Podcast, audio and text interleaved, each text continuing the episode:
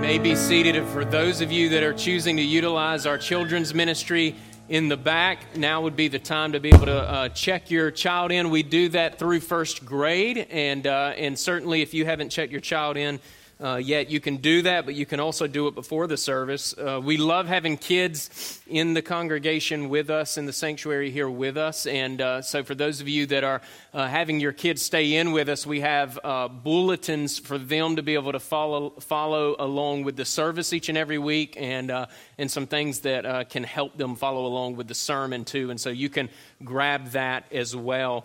Um, we have been going through just our confession the uh, 1689 London Baptist Confession, and, and we've just been looking at how this confession summarizes key doctrines in Scripture, and we've been slowly just working our way through each paragraph, and, uh, and particularly have been looking at the last few weeks what our confession says about the Holy Scriptures. And I just wanted to read for us paragraph chapter 5 before we uh, move on to the sermon this morning. But paragraph chapter 5 uh, or paragraph 5 of chapter 1 on, of the Holy Scriptures and the Confession says, We may be moved and induced by the testimony of the church of God to a high and reverent esteem of the Holy Scriptures, in the heavenliness of the matter, the efficacy of the doctrine, and the majesty of the style, the consent of all the parts, the scope of the whole, which is to give all glory to God, the full discovery it makes of the only way of man's salvation,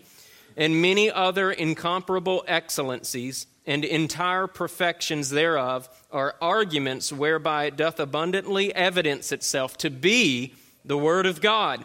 Yet, notwithstanding our full persuasion and assurance of the infallible truth and divine authority thereof, is from the inward work of the Holy Spirit, bearing witness by and with the Word in our hearts. And so, while, while we can read uh, and, and, and see, even from an evidential standpoint, the, the truthfulness of scriptures, really why we embrace it as a church is because the Spirit of God living in our lives bears witness to its truthfulness um, regarding all things pertaining, as the Apostle Peter says, to life and to godliness. And so that is paragraph 5 of chapter 1 of our confession. But if you have your Bibles, turn with me to the book of Esther chapter 8. We've been going over the last several weeks through this book. And, um, and as you know by now, this is a book where the, the context is quite dark.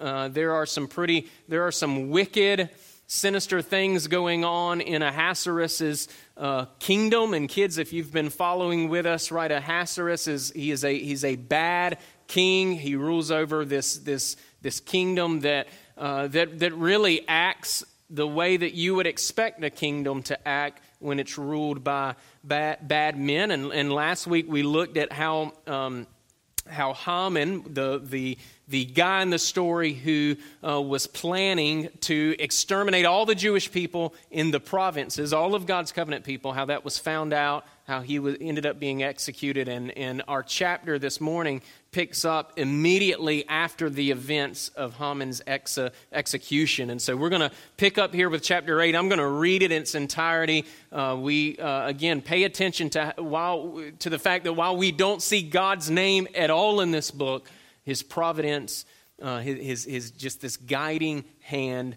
of how he's preserving his people, uh, his covenant people, how he's keeping them safe uh, in the midst of Babylon is pervasive in this book, and, and we should certainly have the, the capacity to be able to look up from this book and see God's providential hand preserving us in our lives uh, as well. And so, so, Esther chapter 8, this is what the Holy Spirit of God says. It says, On, on that day, King Ahasuerus gave to Queen Esther the house of Haman, the enemy of the Jews. And Mordecai came before the king, for Esther had told what he was to her. And the king took off his signet ring, which he had taken from Haman, and gave it to Mordecai. And Esther set Mordecai over the house of Haman. Verse 3 Then Esther spoke again to the king. She fell at his feet and wept and pleaded with him to avert the evil plan of Haman the Agagite. And again, think Amalekite here. And the plot that he had devised against the Jews. When the king held out the golden scepter to Esther, Esther rose and stood before the king.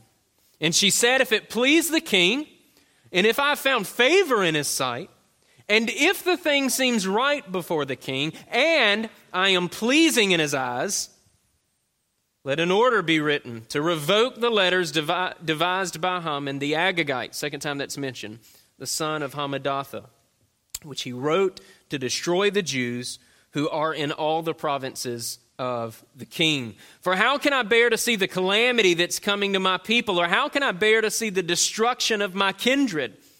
Then King Ahasuerus said to Queen Esther and to Mordecai the Jew, Behold, I've given Esther the house of Haman, and they've hanged him on the gallows because he intended to lay hands on the Jews. But you may write as you please with regard to the Jews. In the name of the king, and seal it with the king's ring, for an edict written in the name of the king and sealed with the king's ring cannot be revoked. The king's scribes were summoned at that time in the third month which is the month of Sivan, on the 23rd day, and an edict was written according to all that Mordecai commanded concerning the Jews to the satraps and the governors and the officials of the provinces from India to Ethiopia, 127 provinces, to each province in its own script, and to each people in its own language, and also to the Jews in their script in their language. And he wrote in the name of King Ahasuerus, and he sealed it with the king's signet ring. Then he sent the letters by mounted couriers riding on swift horses and were used in the king's service, bred from the royal stud, saying that the king allowed the Jews who were in every city to gather and defend their lives, to destroy, to kill, and to annihilate, right? That language is familiar to us. Any armed force of any people or province that might attack them, children and women included, and to plunder their goods on one day throughout all the provinces of King Ahasuerus on the 13th day of the 12th month, which is the month of Adar. A copy of what was written was to be issued as a decree in every province, being publicly displayed to all peoples, and the Jews were ready to were to be ready on that day to take vengeance on their enemies. So the couriers, mounted on their swift horses that were used in the king's service, rode out hurriedly, urged by the king's command, and the decree was issued in Susa, the citadel.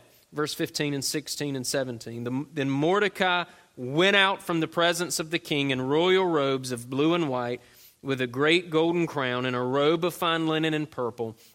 And the city of Susa shouted and rejoiced the Jews had light and gladness and joy and honor. And in every province and in every city, wherever the king's command and his edict reached, there was gladness and joy amongst the Jews, a feast and a holiday. And many from the peoples of the country, and this is interesting, declared themselves Jews, for fear of the Jews had fallen on them.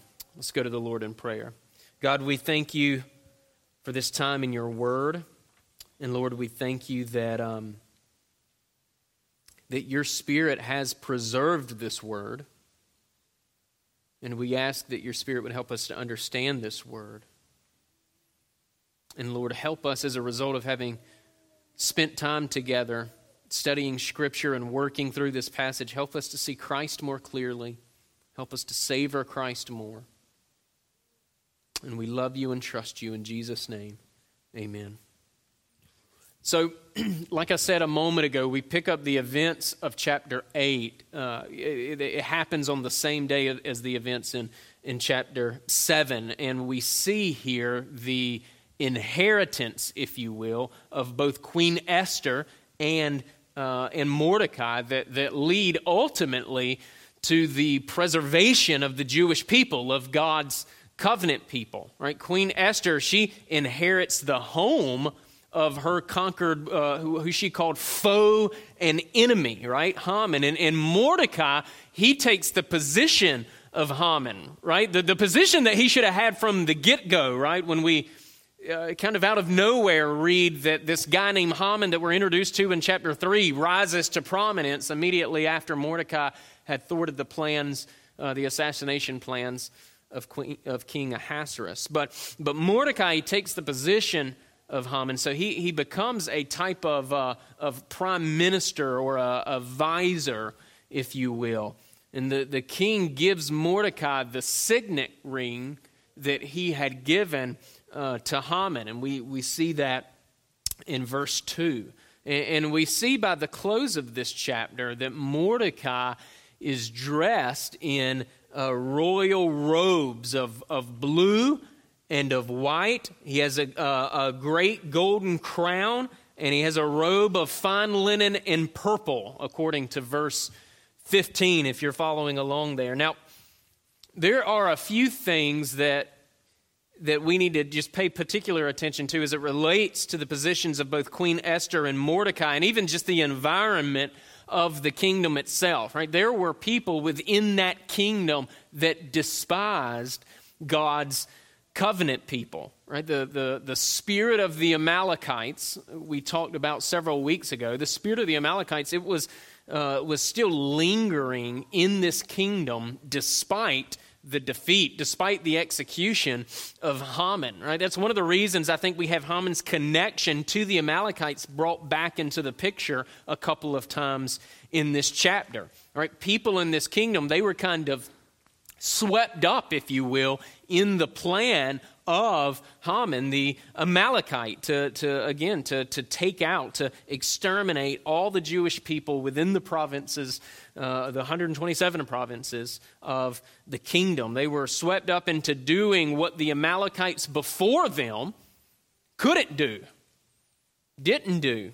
But these same people that are swept up into to, to that plan and, and have given, you know, three cheers to that edict that has gone out, the wicked edict that had gone out, right? Those same people now have, they, they've realized now that their queen is Jewish. Their queen is Jewish. They now realize that the guy that took Haman's place is also Jewish. This vizier, this prime minister, if you will, is Jewish. Right? This right hand to the king is Jewish. Yet, regardless of all of that, those that are engaged in, in this sort of conflict, that, that have kind of set themselves uh, or set their hearts on having this conflict, this battle, this, this edict fulfilled, if you will, they're, they, they're not just going to put their weapons down, which is interesting to me. So, so we, we see in this chapter, we see Queen Esther pleading with the king, and she's emotional. She's emotional here. Our, our text says, quote, she fell at his, the king's feet, and wept and pleaded with him to avert the evil plan of Haman. Right? What a stark contrast that we have here in Esther, right? She, she moves, again, if we're keeping in mind the, the context of, of this historical narrative, she moves from being isolated and, and frankly emotionally disengaged from her people in chapter 4, perhaps concern, concerned more about herself or her own preservation. She moves from that to identifying herself with her people and determining, no matter what her fate may be, to make things right Right? She goes as far as to say to the king, If I have found favor with you, preserve them. Right? If I am pleasing in your eyes, preserve them. And she's so caught up in this in all in all the right ways that we see her say, quote, How can I bear to see the calamity that is coming to my people? Or how can I bear to see the destruction of my kindred? Right? Verse 6. There's no, there's no distance any longer between Esther and her people. Right? Esther's committed to, to going all the way for her people, refusing to untangle her position as queen of the kingdom with the fate of her people. And uh, again, this is a stark contrast to where she was earlier in the historical narrative. And she, again, she appeals cleverly to Ahasuerus' concerns. Esther was again his favorite wife, and kids, you should only have one wife or one husband. And so this isn't the model to follow here, but she's, she's appealing here to, to, to, the, uh, to this, this wicked king's um, senses, the things that drive him, the things that he cares about. And, and he cares about his favorite wife, if you will. And, and more, more than caring about his favorite wife as it, regard, as it relates to the welfare, welfare of her person, it, it's important for him and for the kingdom that his favorite wife be happy. Right? We saw the shame that would come, that came to Ahasuerus and to the, the, the embarrassment of Ahasuerus in front of the kingdom when his wife, you know, Vashti in chapter 1 was unhappy and defied the king. Right? This wicked king, he liked Esther and he wanted to keep Esther as she was right? He, he, he wanted to keep her like she was. Things seemed to be moving along without a bump in the road from his vantage point, and all of a sudden there's a bump in the road, and he doesn't want things to change as it relates to his queen. And Esther knew this. She knew this, and she leveraged it to get what she wanted from the king, which is deliverance for the Jewish people. And the king grants her request, though not without expressing to her and, to Mordecai that he's given a lot already. He says initially, I've given Esther the house of Haman, and they've hanged him on the gallows because he intended to lay hands on the Jews. Okay, he's saying, I've given you a lot. That's, that's what he's saying in that, in that verse there, verse 7. But then he goes on in verse 8, but you may write as you please with regard to the Jews in the name of the king and seal it with the king's ring. For an edict written in the name of the king and sealed with the king's ring cannot be revoked. Verse 8. All right, so, so the king says, I've given you a lot, but if it makes you happy, I'll grant this request too. And, and he gives Esther and Mordecai free reign, if you will, over the edict that goes out into all of the, the, the kingdom. He gives them permission to use his authority, his ring, and his name to, to counteract his previous edict, which is Haman's uh, wicked plan. And, and the counter uh, and the counter to the old edict comes through the issuing of a new edict. That's, that's how the old edict is countered. The, the way edicts worked was as the king said. They couldn't be reversed. He couldn't rescind them. But, but no problem. No problem, the king says. We'll just issue a new one that completely contradicts the original one. No problem. Right? Right that's the way that an arbitrary and a tyrannical kingdom operate. Right? It's no wonder that there would be people in the kingdom that would follow the original edict that can't be revoked right? And, and that there would be people that would heed the new edict that also can't be revoked, right? So this new edict is written according to the, the feisty Mordecai, right? Who, the one who, who if, if, again, Esther was kind of subtle, if she was. Um, she was subversive in the way that she moved the king toward a particular objective. Mordecai was not that at all. Uh, he uh, put Haman to open shame in his refusing to pay any sort of respect to, to Haman. And, and so Mordecai is the one who, who writes this new edict. And, and it's, it's not subtle, and it goes out into all 127 provinces. Uh, there, there wouldn't be a, a person in the kingdom at all that wouldn't know of this new edict. And the way in which Mordecai crafts it takes aim at the enemies of the Jewish people, again, in, in all of those 127 provinces. It takes aim at the Amalekites that, that would align themselves with that spirit or with that animosity. And so, not, not just um, ethnically Amalekites, but, but people that would identify, would have sympathy for um, the, the heart posture, if you will, of the Amalekites. And that, that edict specifically allows the Jews in every city to gather and defend themselves. It asserts that it's their right to do so according to the king. And the edict picks up the language of the original edict.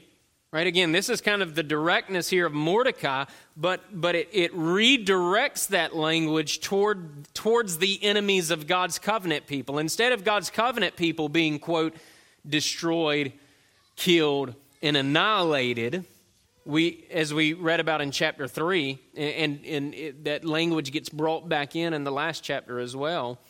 But instead, this new edict has the enemies of God being the ones that would be destroyed and killed and annihilated. Verse 11.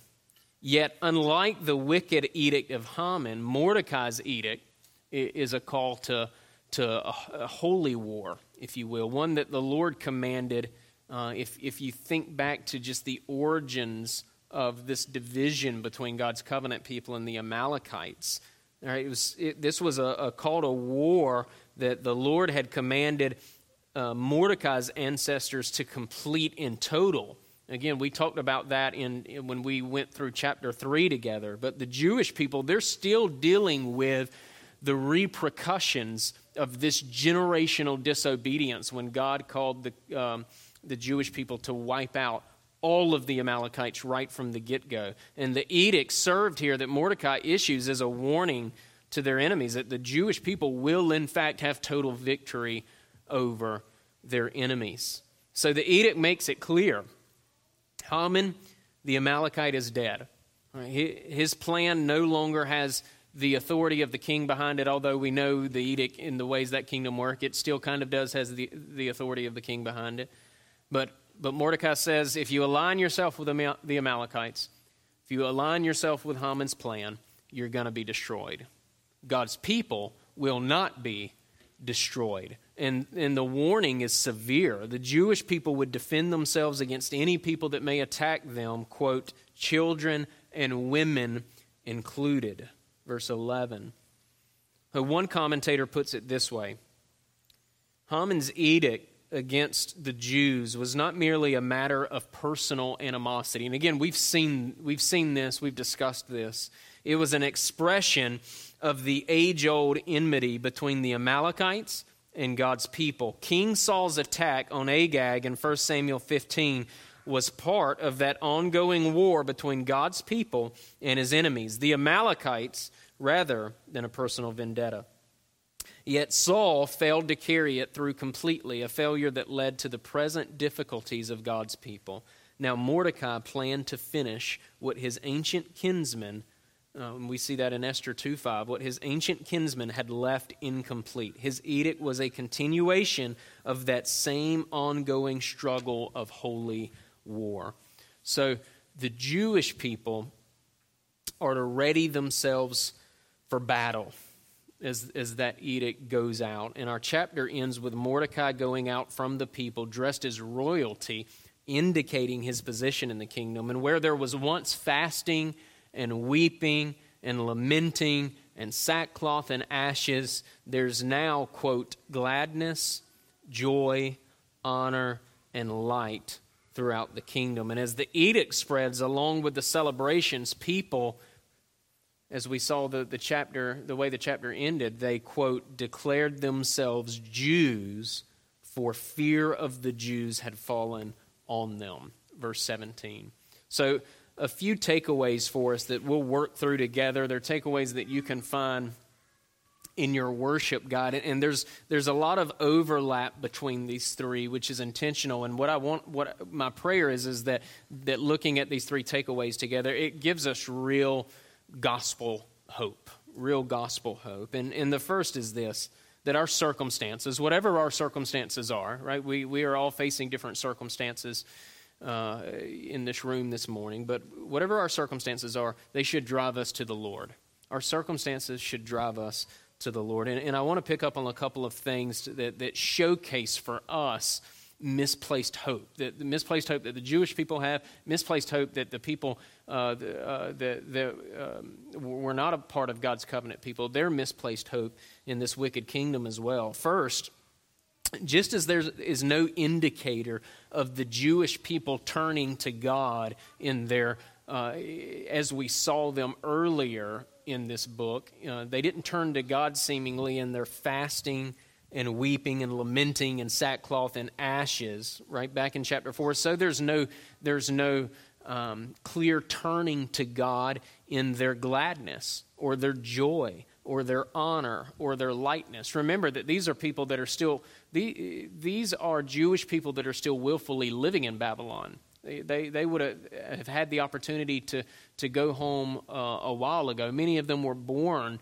in this kingdom, but these were not um, people that we're looking at as being spiritually healthy. And so there's no evidence either in their mourning nor in their happiness and joy and gladness that, that the, the prospect of deliverance is on the way. We don't see uh, that oriented toward God, who's their deliverer, right? And, and ba- based on all the evidence, the sorrow and the joy is fueled by their circumstances, right? That that's kind of as far as it goes. And and I'm not saying that, that circumstances shouldn't affect us emotionally, right? Our, our circumstances should affect us, whatever those circumstances are, they should affect us emotionally. God gave us emotions, and our emotions, though, can, can serve our worship when we think about them properly. Our emotions can serve our worship of the Lord in different seasons of life. And so while we see these different expressions of emotion in the book of Esther, and we, we see joy and gladness and happiness and all these different things here in chapter 8. We don't see those emotions in service um, to worshiping the triune God. We see them rather in service to just uh, uh circumstantial, circumstantial change. Right? The wind is blowing in a, in a different direction. But, but for an example of how our emotions can serve uh, our worship of the Lord, right? If you're familiar with the Psalms at all, most of the Psalms are uh, Psalms of lament, right? That, that lament is, a, is, uh, is an emotion and through the psalmist, a vocabulary that is given to us to express deep sorrow for particular situations, but it is an expression uh, that is directed in a worshipful way uh, toward the Lord, right? And, and so it, it, our emotions can, can certainly serve um, a, a, purpose that's higher than just being happy or, uh, or upset about your present circumstances. All right, but what we see in this historical narrative of Esther is that the emotions they terminate again in earthly circumstances. That's as high as they aim. The, the hope here, particularly in chapter 8, the hope doesn't get any higher than the sky. Okay, that, that's as high as it gets. The impending doom of the Jewish people should have, uh, in their emotions, driven them toward repentance and faith in the triune God. The call to victory and seeing Queen Esther as their queen and seeing Mordecai as, as their vizier and, and seeing the ultimate demise of Haman should have turned them in the emotions that we see them express toward gratitude to the Lord, which will be the point I get at in just a minute, but toward the Lord who sees them, who hears them, who's near to them, who delivers them. But it doesn't do that. We don't see that happen in this chapter. Right? Their sorrow and their joy, it's not Godward. It's not God focused. It's not vertical, it's horizontal. Right? The Jewish people living in this kingdom, they lived like materialists. They lived like materialists. What John Lennon captured with his song Imagine, if you remember that song. Right? Imagine there's no heaven. It's easy if you try. No hell below us, above us, only sky. That's how the Jewish people lived functionally in this kingdom. And the same is true for the rest of the citizens that we see operating in the kingdom. Right? What, what's interesting to me is how this chapter ends. Right? Up until chapter 7, we had Esther pretending, pretending for years not to be Jewish out of fear for what that would mean in the kingdom. Right? And at the close by the close of, of going into chapter 7 and chapter, or by the close of chapter 8, we have people all throughout the kingdom pretending to be Jewish out of fear. Right? So we go from Esther keeping her identity a secret to other people in the kingdom now they want to pretend that they're a part of God's covenant people. And, and this is out of fear, not of God, but fear of man, right? Out of fear for the Jewish people in light of the new edict that was issued. So at this point of great turning, right, we see this deliverance beginning to happen. We, we see that it's orchestrated by God, yet we don't see a turning toward God in thankfulness, in gratitude.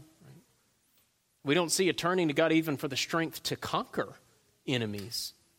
Right? We don't see a, a readying to, to move back into the promised land, even. And we won't see that in this historical narrative. Now, again, why is this important for us to notice this? Why is it important for us to notice this? It's because the chief reflex in our life needs to be one of turning to the Lord. Right? That needs to be our chief reflex, is turning to the Lord. Turning to other people is wonderful when you have trusted confidants, but even that it should not be our chief reflex in life, no matter what comes. Our chief reflex should be a turning to the Lord. We have to turn to Him in the worst moments of our lives, and we have to turn to Him in the best moments of our lives. Right? We don't want to profess Christ, yet live functionally as materialists. Like we don't want Lennon's song to be our song that we hum along to in life. Right, we, we want to join in with, with the, the, the music of the spheres declaring the glory of our triune God. And, and when we make it the habit of our lives to turn to the Lord in devotion, the circumstantial heat in our life, whatever that circumstantial heat is, it will draw out of us not rage, not anger, but deeper worship, deeper communion with God. It won't draw out bitterness, it won't draw out fear, it won't draw out pride, it'll draw out worship. That's what happens when you make going to the Lord the reflex of your life. In the good times and the bad, whatever that whatever the circumstances you find yourself in, what comes out when you make going to the Lord the habit of your life is worship. And again, we, we, we see that behavior modeled for us big time in the Psalms. So we're faced with a question Where do your circumstances drive you? Where do they drive you? Right? Think about where you are this very moment. Right? You, you may be suffering immensely, or, or maybe you're experiencing a joyful season in life. Right? In either season, and in whatever providence has for you, are you turning toward the Lord? Or is your hope seemingly in this life only? Okay, so our circumstances should drive us to the Lord. Secondly, and again, we'll see overlap with all three of these, but gratitude is, is genuinely the response of one who's been saved. Right? Gratitude is the, is the response of one who's been saved. While the Jewish people weren't turning toward God or acknowledging his acting on their behalf, we as Christians, we know that God really has acted on our behalf. Right? He really has moved toward us in Christ without compromising his holiness, his glorious standard. He's moved toward us because we would never move toward him. He's moved toward us in Christ. And Jesus, he, he didn't make the deliverance of his people a possibility on the cross. He, he made atonement definite for his people. Right? Not, not one drop of the blood of Christ was wasted, and we should exhibit in our lives gladness and joy and honor and, and lightness that, that we see in Esther 8, but instead, again, of it being fixed on our present circumstances, it should be driven, it should spring forth from this deep, eternal well that we drink from regularly, the, the living water, Jesus Christ, John 4 14. Right? Drinking deep from that well, it takes things like gladness and joy and honor and it and it translates them again into worship. It directs them toward our triune god. And the same again is, is true in our seasons of sorrow. When you drink from that eternal well your lamenting your fasting your mourning your sackcloth and ashes figuratively speaking in case you were thinking about dressing in that. But are directed right to to to the god who's near you right and who's your hope in, in the midst of those dark seasons, those, those deep groanings you experience because of, of pain, become worship toward the Lord your God, who's your treasure, who's your deliverer. And it's our remembrance of what the, our Lord has done that motivates that type of gratitude. We, we were headed for an eternal hell. That's where we were all headed. Yet God, He acted for His glory and on our behalf. Right, we, we were permanently cut off from God, yet He reconciled Himself to us. Solely His work. Solely His work. So that we could live at peace with Him, so that we could live at peace with one another. And when we internalize the significance of our salvation, right, which is the crux of point two here, when we internalize the significance of our salvation, that we really have been delivered, and not just delivered, but we've been delivered by God. Right? Gratitude to the Lord and a generous, patient disposition toward others is the overflow of our hearts. So, so how do we drink deeply from that well of remembrance? Right? And, I, and I'm not telling you anything new here. This is stuff you've, you already know, right? How do we drink the living water as Christians? You, you do it by participating in the means that he's, he's gifted you to grow you.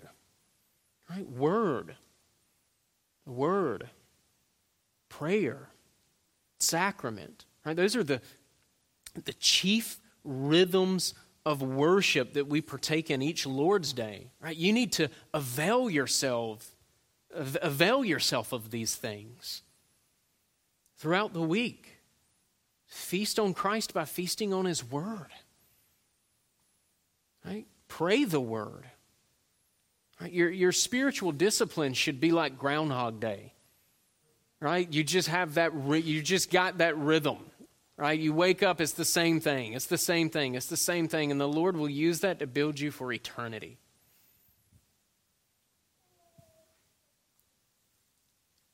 This is how we cultivate gratitude toward the Lord.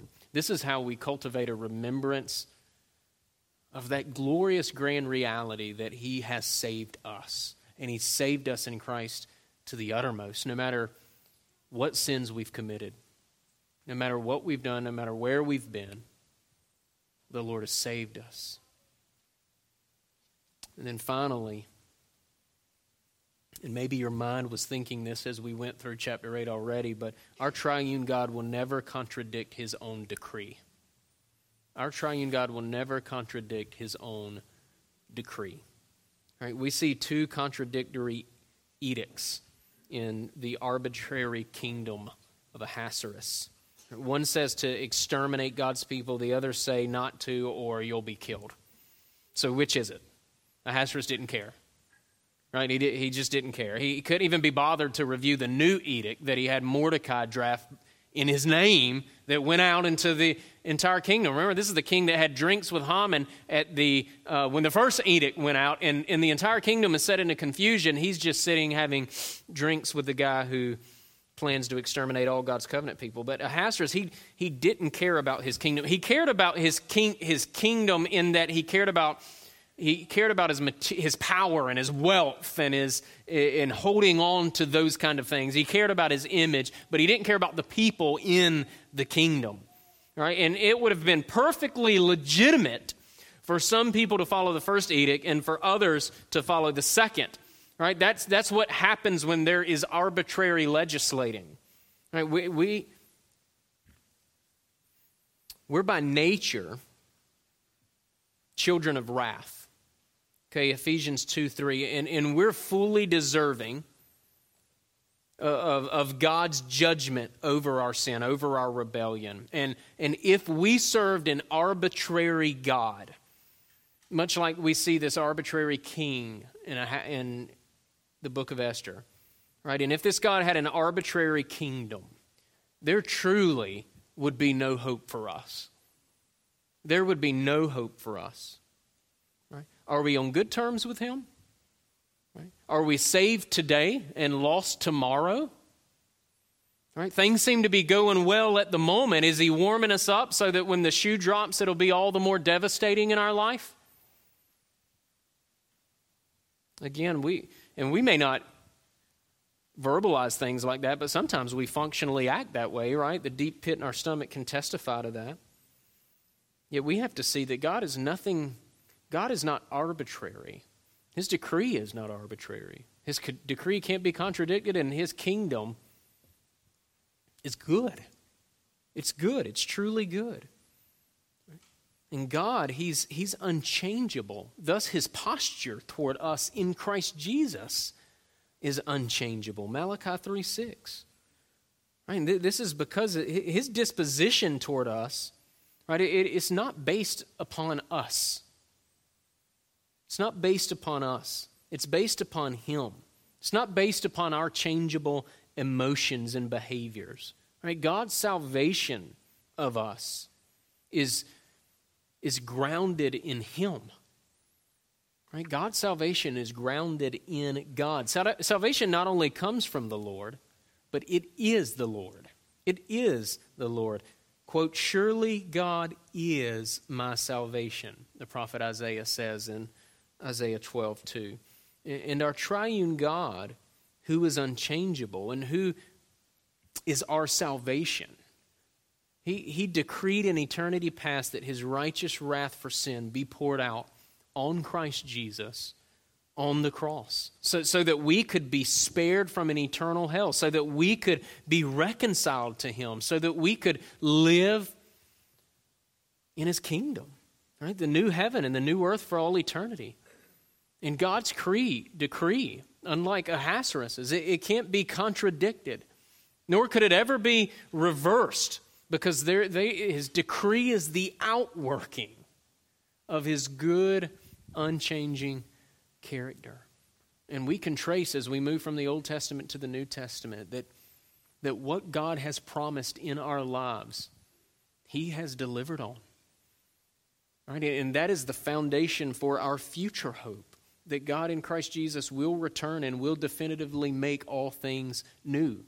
Right? We can have hope in that coming. We can have hope that this, this mustard seed faith Right? That, that the Bible tells us is how his kingdom works, that that mustard seed faith really will grow into this large, beautiful thing.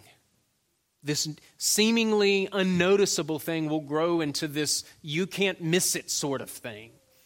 Right?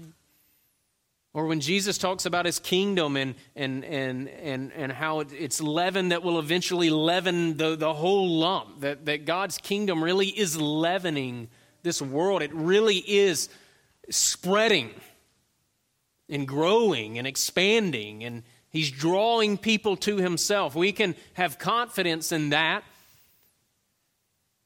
because he's delivered on everything else. And we have the evidence of that even in a seemingly dark book like Esther, where his name's not even mentioned. God is faithful and he's present to his covenant people that are at best quite spiritually anemic in their faith toward him. Yet he preserves them, and we'll again see this on our in, uh, next week on just the final sermon through Esther that he really did deliver them. And, and while they may not see that, we are, by God's grace alone, sitting here so many years later, and we're able to see God's good, redemptive, providential care in, the, in this book and look up and see it in our lives. And my prayer is, is that we would collectively be driven into deeper worship, deeper fellowship, deeper communion with our God who's near and our God who loves saving us and preserving us. Let's go to the Lord in prayer. God, I ask, Lord, for, for all of us, Lord, that whatever our circumstances are, God, that Lord, that you would use those circumstances to drive us to yourself. God, that we would, by your grace, cultivate gratitude, knowing that you've done all the work of our salvation. And God, that you are unchangeable. And, and because our salvation is grounded in you, and because your kingdom is grounded in you, Lord, everything that you said in your word finds fulfillment. And so thank you for this time that we have together. And we love you in Christ's name. Amen. Well, if you are a guest with us, this is the portion of our service where we take the Lord's Supper, and we don't require membership um, to partake of the Lord's Supper. What we do ask is that you are a Christian who is um, confessing sin, repenting of sin, and resting in Christ alone for your salvation. We ask that you have been baptized. Uh, and if you, you if you don't know that you are walking in the light, if you if you are wrestling with that, what we do ask as elders is that you would.